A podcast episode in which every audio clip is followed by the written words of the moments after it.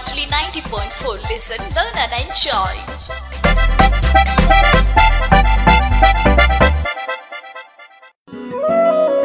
താങ്ങും തണലും നബാർഡിന്റെ സാമ്പത്തിക സഹായത്തോടെ റേഡിയോ മാറ്റൊലി തയ്യാറാക്കി അവതരിപ്പിക്കുന്ന സാമ്പത്തിക സാക്ഷരതാ പരിപാടി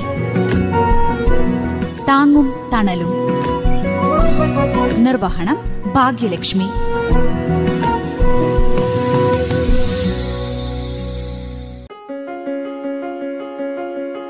നമസ്കാരം. താങ്ങും തണലും പരിപാടിയുടെ ഒരു പുതിയ അധ്യായത്തിലേക്ക് പ്രിയ ശ്രോതാക്കൾക്ക് സ്വാഗതം.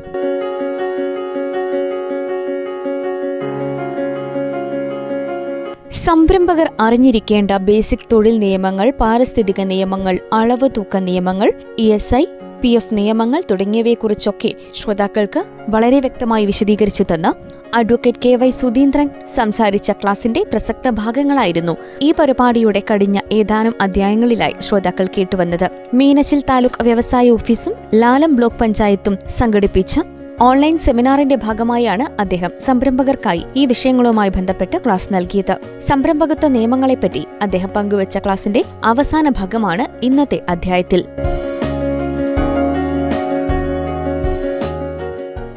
അപ്പൊ നമ്മൾ പേര് സ്ഥാപനം തുടങ്ങി പാർട്ണർഷിപ്പ് ഉണ്ടാക്കി ട്രേഡ് ലൈസൻസ് എടുത്തു പേരിട്ടു ട്രേഡ് മാർക്ക് രജിസ്ട്രേഷൻ അപേക്ഷിച്ചു കെട്ടിട ഉടമയുമായിട്ട് കരാറുണ്ടാക്കി. അവിടെ ഉൽപാദനമാണെങ്കിൽ നമ്മളത് ഭക്ഷ്യസാധനങ്ങളാണെങ്കിൽ ഭക്ഷ്യസുരക്ഷാ ലൈസൻസ് എടുത്തു. മാലിന്യ പ്രശ്നം ഉണ്ടാവുകയാണെങ്കിൽ നമ്മൾ അവിടുന്ന് പരിസ്ഥിതി വകുപ്പിന്റെ ലൈസൻസ് എടുത്തു.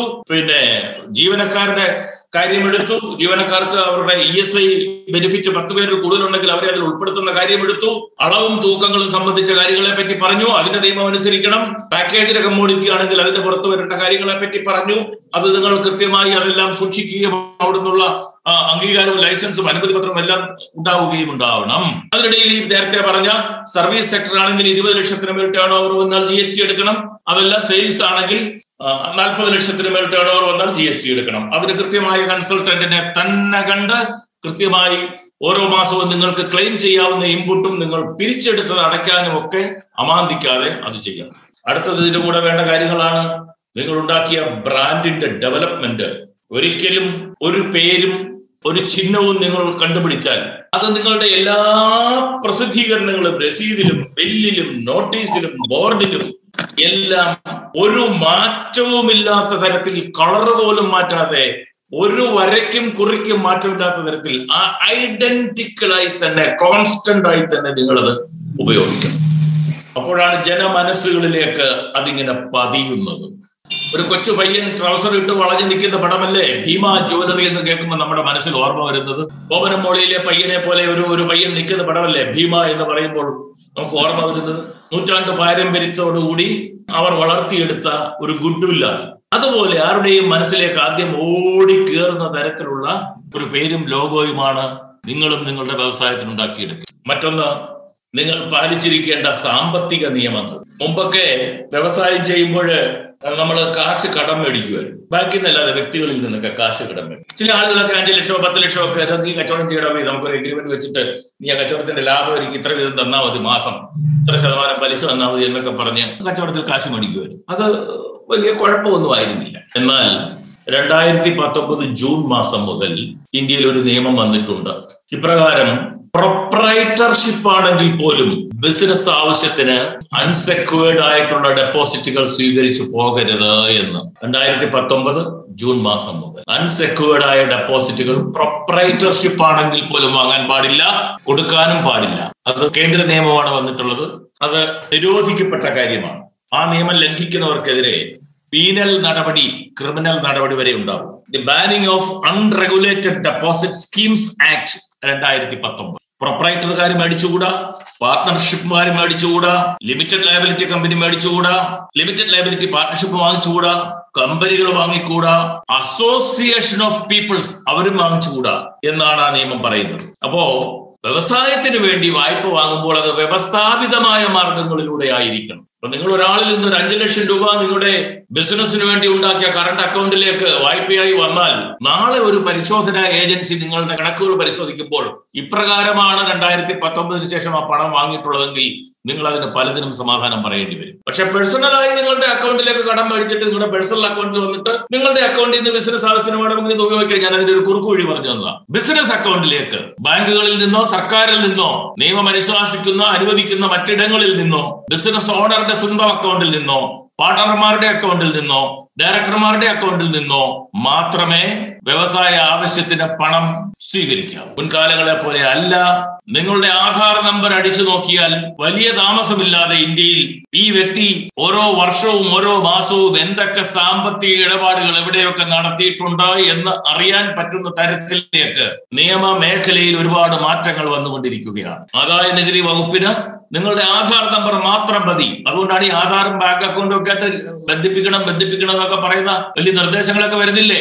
നികുതി വകുപ്പിന് ആധാർ നമ്പർ അല്ലെങ്കിൽ നിങ്ങളുടെ G S T registration number അടിച്ചു നോക്കിയാൽ ഈ സ്ഥാപനം എത്ര രൂപയുടെ കച്ചവടം നടത്തി എത്ര പണം അടച്ചു എത്ര ക്ലെയിം ചെയ്തു എന്നൊക്കെ കൃത്യമായി അറിയാവുന്ന തരത്തിലേക്ക് നിയമമേഖലയിൽ സർക്കാർ തലത്തിൽ വലിയ പരിഷ്കരണങ്ങൾ വന്നുകൊണ്ടിരിക്കുകയാണ്. ഇതൊക്കെ ബാങ്ക് വഴിയുള്ള ഓപ്പറേഷനേ ഉള്ളേ. അതല്ലാതെയുള്ള ഓപ്പറേഷൻസ് കറൻസിയായി നടത്തുന്ന കാര്യങ്ങളൊന്നും അവിടെ വരില്ല. അതുകൊണ്ടാണ് വസ്തു ഇടപാടിൽ പോലും പരമാവധി രണ്ട് ലക്ഷം രൂപ മാത്രമേ കറൻസിയായി കൊടുക്കാവൂ. വസ്തു വാങ്ങുകയോ വിൽക്കുകയോ ചെയ്യുകയാണെങ്കിൽ പോലും രണ്ട് ലക്ഷം രൂപയ്ക്ക് മുകളിലുള്ള വസ്തു ഇടപാട് പോലും ബാങ്ക് ട്രാൻസാക്ഷൻ ആയിരിക്കണം. ആ ട്രാൻസാക്ഷൻ നിങ്ങളുടെ പ്രമാണത്തിൽ പറഞ്ഞിരിക്കുകയും വേണം എന്ന് കൃത്യമായി പരാമർശിക്കുന്ന നിയമം വന്നിട്ടുള്ളൂ. അപ്പോ ഇത്രയും കാര്യങ്ങളാണ് ആമുഖമായി ഒരു ചെറുകിട സൂക്ഷ്മ ഇടത്തരം വ്യവസായി പാലിച്ചിരിക്കേണ്ട കാര്യങ്ങളെ പറ്റി എനിക്ക് പറഞ്ഞു തരാനുള്ളത്. ഇനിയും നിരവധിയായ കാര്യങ്ങൾ ഉണ്ട്. നിങ്ങൾ ഇനി ഇങ്ങോട്ട് ചോദിക്കുന്ന ചോദ്യങ്ങൾക്ക് ഉത്തരം പറയുന്നതായിരിക്കും. അപ്പോൾ കൂടുതൽ കാര്യങ്ങളിലേക്ക് കടക്കാൻ പറ്റുന്നതായിരിക്കും ശരി എന്ന് ഞാൻ വിശ്വസിക്കുന്നു. സംരംഭകർ അറിഞ്ഞിരിക്കേണ്ട തൊഴിൽ നിയമങ്ങളെക്കുറിച്ചാണ് ഈ പരിപാടിയിൽ ഇതുവരെ ശ്രോതാക്കൾ കേട്ടുവന്നത്. വിവരങ്ങൾ പങ്കുവച്ചത് അഡ്വക്കേറ്റ് കെ വൈ സുധീന്ദ്രനാണ്. ഇനി വ്യവസായ വകുപ്പ് മുഖേന നടപ്പിലാക്കി വരുന്ന പദ്ധതികളെക്കുറിച്ച് അറിയാം. വിവരങ്ങൾ നൽകുന്നത് ഉഴവൂർ ബ്ലോക്ക് വ്യവസായ ഓഫീസർ എ രജനിയാണ്.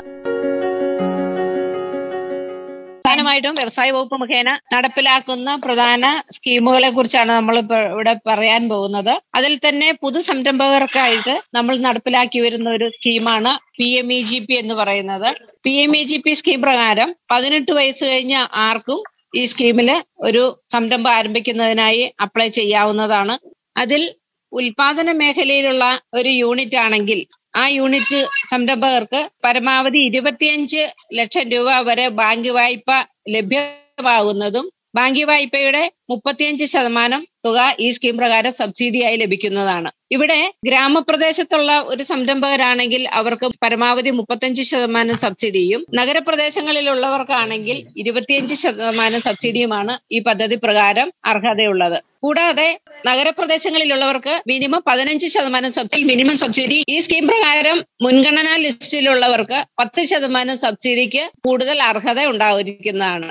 ഹിന്ദു ലിസ്റ്റ് എന്ന് പറയുമ്പോൾ ഈ സ്കീം പ്രകാരം ജനറൽ കാറ്റഗറി നായർ നമ്പൂതിരി വിഭാഗങ്ങളിൽ അല്ലെങ്കിൽ ഹിന്ദു മുന്നോക്ക വിഭാഗങ്ങളിൽ പെടുന്ന പുരുഷന്മാർ മാത്രമാണ് ഈ കാറ്റഗറി ഈ സ്കീം പ്രകാരം മുൻഗണനാ വിഭാഗത്തിൽ വരുന്നുള്ളൂ. ബാക്കി എല്ലാവരും ജനറൽ വിഭാഗത്തിൽ വരുന്നവരാണ്. അവർക്ക് പരമാവധി മുപ്പത്തിയഞ്ച് ശതമാനം സബ്സിഡി ലഭിക്കുന്നതാണ്. പട്ടികജാതി വിഭാഗക്കാര് അതുപോലെ തന്നെ പട്ടികവർഗക്കാര് മറ്റു പിന്നോക്ക വിഭാഗക്കാർ ന്യൂനപക്ഷ വിഭാഗക്കാർ സ്ത്രീകൾ വിമുക്ത ഭടന്മാർ വികലാംഗർ മുതലായവരാണ് ഇതിനകത്ത് മുന്നോക്ക അല്ലെങ്കിൽ പ്രത്യേക വിഭാഗക്കാർ എന്ന് പറയുന്നത്. ഉൽപാദന മേഖല ഇരുപത്തി അവരെ വായ്പ എടുക്കുകയും അതുപോലെ തന്നെ സേവന മേഖലയിലുള്ള ഒരു യൂണിറ്റ് ആണെങ്കിൽ പത്ത് ലക്ഷം രൂപ വരെയാണ് അവർക്ക് പരമാവധി ലോണ് അർഹതയുള്ളത്. അവർ ബന്ധപ്പെട്ട അവർ ഏത് ഏരിയയിലാണോ ഒരു സംരംഭം ആരംഭിക്കേണ്ടത് ആ മേഖലയിലുള്ള ബാങ്കിനെയാണ് അവർ ലോണിനായി സമീപിക്കേണ്ടത്. കൂടാതെ നമ്മുടെ മറ്റൊരു സ്കീമാണ് ഗ്രാൻഡ് ടു നാനോ യൂണിറ്റ്സ് എന്ന് പറയുന്നത്. അത് പ്രകാരം പത്ത് ലക്ഷം രൂപ വരെയാണ് നമുക്ക് പരമാവധി പദ്ധതി തുക വരാവുന്നത്. ആ പദ്ധതി തുകയുടെ നാൽപ്പത് ശതമാനം തുക ബാങ്ക് വായ്പയും മുപ്പത് ശതമാനം മുതൽ നാൽപ്പത് ശതമാനം വരെ സർക്കാരിന്റെ ഗ്രാന്റുമാണ് ലഭ്യമാകുന്നത്. ഇതിൽ എസ് സി എസ് ടി വനിത നാൽപ്പത് വയസ്സിൽ താഴെയുള്ള സംരംഭകർ അതുപോലെ തന്നെ ഫിസിക്കലി ചലഞ്ചഡ് ആയിട്ടുള്ളവര് എക്സ് സർവീസ്മാൻ എന്നീ വിഭാഗക്കാരാണെങ്കിൽ അവർക്ക് നാൽപ്പത് ശതമാനം ഗ്രാന്റിന് അർഹത ഉണ്ടായിരിക്കുന്നതാണ് കൂടാതെ മറ്റ് ജനറൽ വിഭാഗക്കാരാണെങ്കിൽ അവർക്ക് മുപ്പത് ശതമാനം ഗ്രാന്റ് ആണ് ലഭ്യമാവുന്നത് ഇത് രണ്ടുമാണ് ഒരു പുതു സംരംഭകർക്കായിട്ട് നമ്മുടെ സർക്കാർ നടപ്പിലാക്കി വരുന്ന പദ്ധതി എന്ന് പറയുന്നത്. കൂടാതെ നിലവിലുള്ള സംരംഭമാണെങ്കിൽ രണ്ടായിരത്തി പന്ത്രണ്ട് ഏപ്രിൽ ഒന്നിന് ശേഷം തുടങ്ങിയിരിക്കുന്ന സംരംഭമാണെങ്കിൽ ആ സംരംഭകർക്ക് അവരുടെ ഇൻവെസ്റ്റ്മെന്റിന്മേൽ സബ്സിഡി ഒരുക്കുന്ന ഒരു സ്കീം നമ്മുടെ ഡിപ്പാർട്ട്മെന്റ് നടപ്പിലാക്കി വരുന്നു. അതാണ് എന്റർപ്രണേഴ്സ് സപ്പോർട്ട് സ്കീം എന്ന് പറയുന്നത്. സംരംഭകത്വ താങ്ങൽ പദ്ധതി എന്ന് പറയുന്നു. അത് പ്രകാരം അവർക്ക് പരമാവധി മുപ്പത്തിയഞ്ച് ശതമാനം വരെ സബ്സിഡി അവരെ ഇൻവെസ്റ്റ്മെന്റിന്റെ അല്ലെങ്കിൽ അവർ അവരുടെ സംരംഭത്തിന് നിക്ഷേപം നടത്തുന്നതിന്റെ മുപ്പത്തിയഞ്ച് ശതമാനം വരെ അവർക്ക് സബ്സിഡി ലഭിക്കുന്നതാണ്. അതിൽ മിനിമം എല്ലാ കാറ്റഗറിയിൽപ്പെട്ട ആളുകൾക്കും പതിനഞ്ച് ശതമാനം സബ്സിഡി ലഭ്യമാകുമ്പോൾ എസ് സി എസ് ടി വനിത നാൽപ്പത്തഞ്ച് വയസ്സിന് താഴെ പ്രായമുള്ള ആളുകൾ എന്നിവരാണെങ്കിൽ പത്ത് ശതമാനവും കൂടി അവർക്ക് ബോണസ് തുക ഉണ്ടായിരിക്കുന്നതാണ്. അതുപോലെ തന്നെ അത് പ്രയോറിറ്റി ലിസ്റ്റിൽ പെടുന്ന അഗ്രികൾച്ചറൽ പ്രോഡക്ട്സിന്റെ വാല്യൂ അഡീഷനുമായി ബന്ധപ്പെട്ട പ്രോസസ്സിംഗുമായി ബന്ധപ്പെട്ട യൂണിറ്റ് അതുപോലെ തന്നെ റബ്ബർ ബേസ്ഡ് പ്രോഡക്ട്സ് ആണെങ്കിൽ അങ്ങനെ നമ്മുടെ ലിസ്റ്റിൽ പറയുന്ന പ്രയോറിറ്റി ലിസ്റ്റിൽപ്പെടുന്ന യൂണിറ്റ്സ് ആണെങ്കിൽ അവർക്ക് പത്ത് ശതമാനം കൂടി ബോണസിന് അർഹത ഉണ്ടായിരിക്കുന്നതാണ്. അങ്ങനെ അവർക്ക് പരമാവധി മുപ്പത്തഞ്ച് ശതമാനം സബ്സിഡിക്ക് ഇ എസ് എസ് സ്കീം പ്രകാരം നമുക്ക് അർഹത ഉണ്ടായിരിക്കുന്നതാണ്. കൂടാതെ നമുക്ക് ഇപ്പം ഡിഫക്റ്റ് ആയ അല്ലെങ്കിൽ ആറു മാസത്തിലധികമായി പ്രവർത്തനരഹിതമായ യൂണിറ്റുകൾക്ക് പുനരുദ്ധരിക്കുന്നതിനായി സബ്സിഡി കൊടുക്കുന്നുണ്ട്. അതുപോലെ തന്നെ stressed M S M E അഥവാ പീഡിത വ്യവസായങ്ങളെ പുനരുദ്ധരിക്കുന്നതിനായിട്ട് നമ്മുടെ സ്കീം നടപ്പിലാക്കി വരുന്നുണ്ട്. അതുപോലെ തന്നെ നമ്മുടെ കോവിഡുമായി ബന്ധപ്പെട്ട് രണ്ടായിരത്തി ഇരുപത് ഏപ്രിൽ ഒന്നിന് ശേഷം അവരുടെ പലിശയുടെ അൻപത് ശതമാനം പരമാവധി ഒരു ലക്ഷത്തി ഇരുപതിനായിരം രൂപ വരെ തിരിച്ചു കൊടുക്കുന്ന ഒരു സ്കീം നമ്മുടെ ഡിപ്പാർട്ട്മെന്റ് നടപ്പിലാക്കി വരുന്നു. ഒപ്പം പത്ത് ലക്ഷം രൂപ വരെ പരമാവധി മുടക്കുമുതലുള്ളതും അഞ്ച് എച്ച് പിയിൽ താഴെ പവർ കണക്ഷൻ ഉള്ളതും അതുപോലെ തന്നെ വൈറ്റ് ഗ്രീൻ കാറ്റഗറിയിൽ പെടുന്ന യൂണിറ്റുകൾക്ക് അവരുടെ പലിശയുടെ ആറ് മുതൽ എട്ട് ശതമാനം വരെ തിരിച്ചു കൊടുക്കുന്ന ഒരു സ്കീമും നമ്മുടെ ഡിപ്പാർട്ട്മെന്റ് നടപ്പിലാക്കി വരുന്നു അപ്പൊ ഇത്രയുമാണ്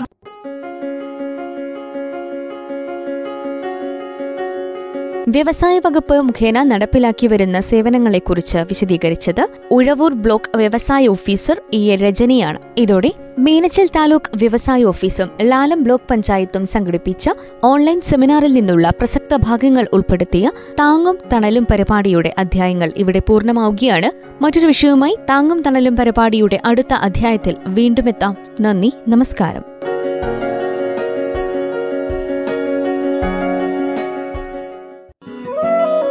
താങ്ങും തണലും. നബാർഡിന്റെ സാമ്പത്തിക സഹായത്തോടെ റേഡിയോ മാറ്റൊലി തയ്യാറാക്കി അവതരിപ്പിക്കുന്ന സാമ്പത്തിക സാക്ഷരതാ പരിപാടി. താങ്ങും തണലും. നിർവഹണം ഭാഗ്യലക്ഷ്മി.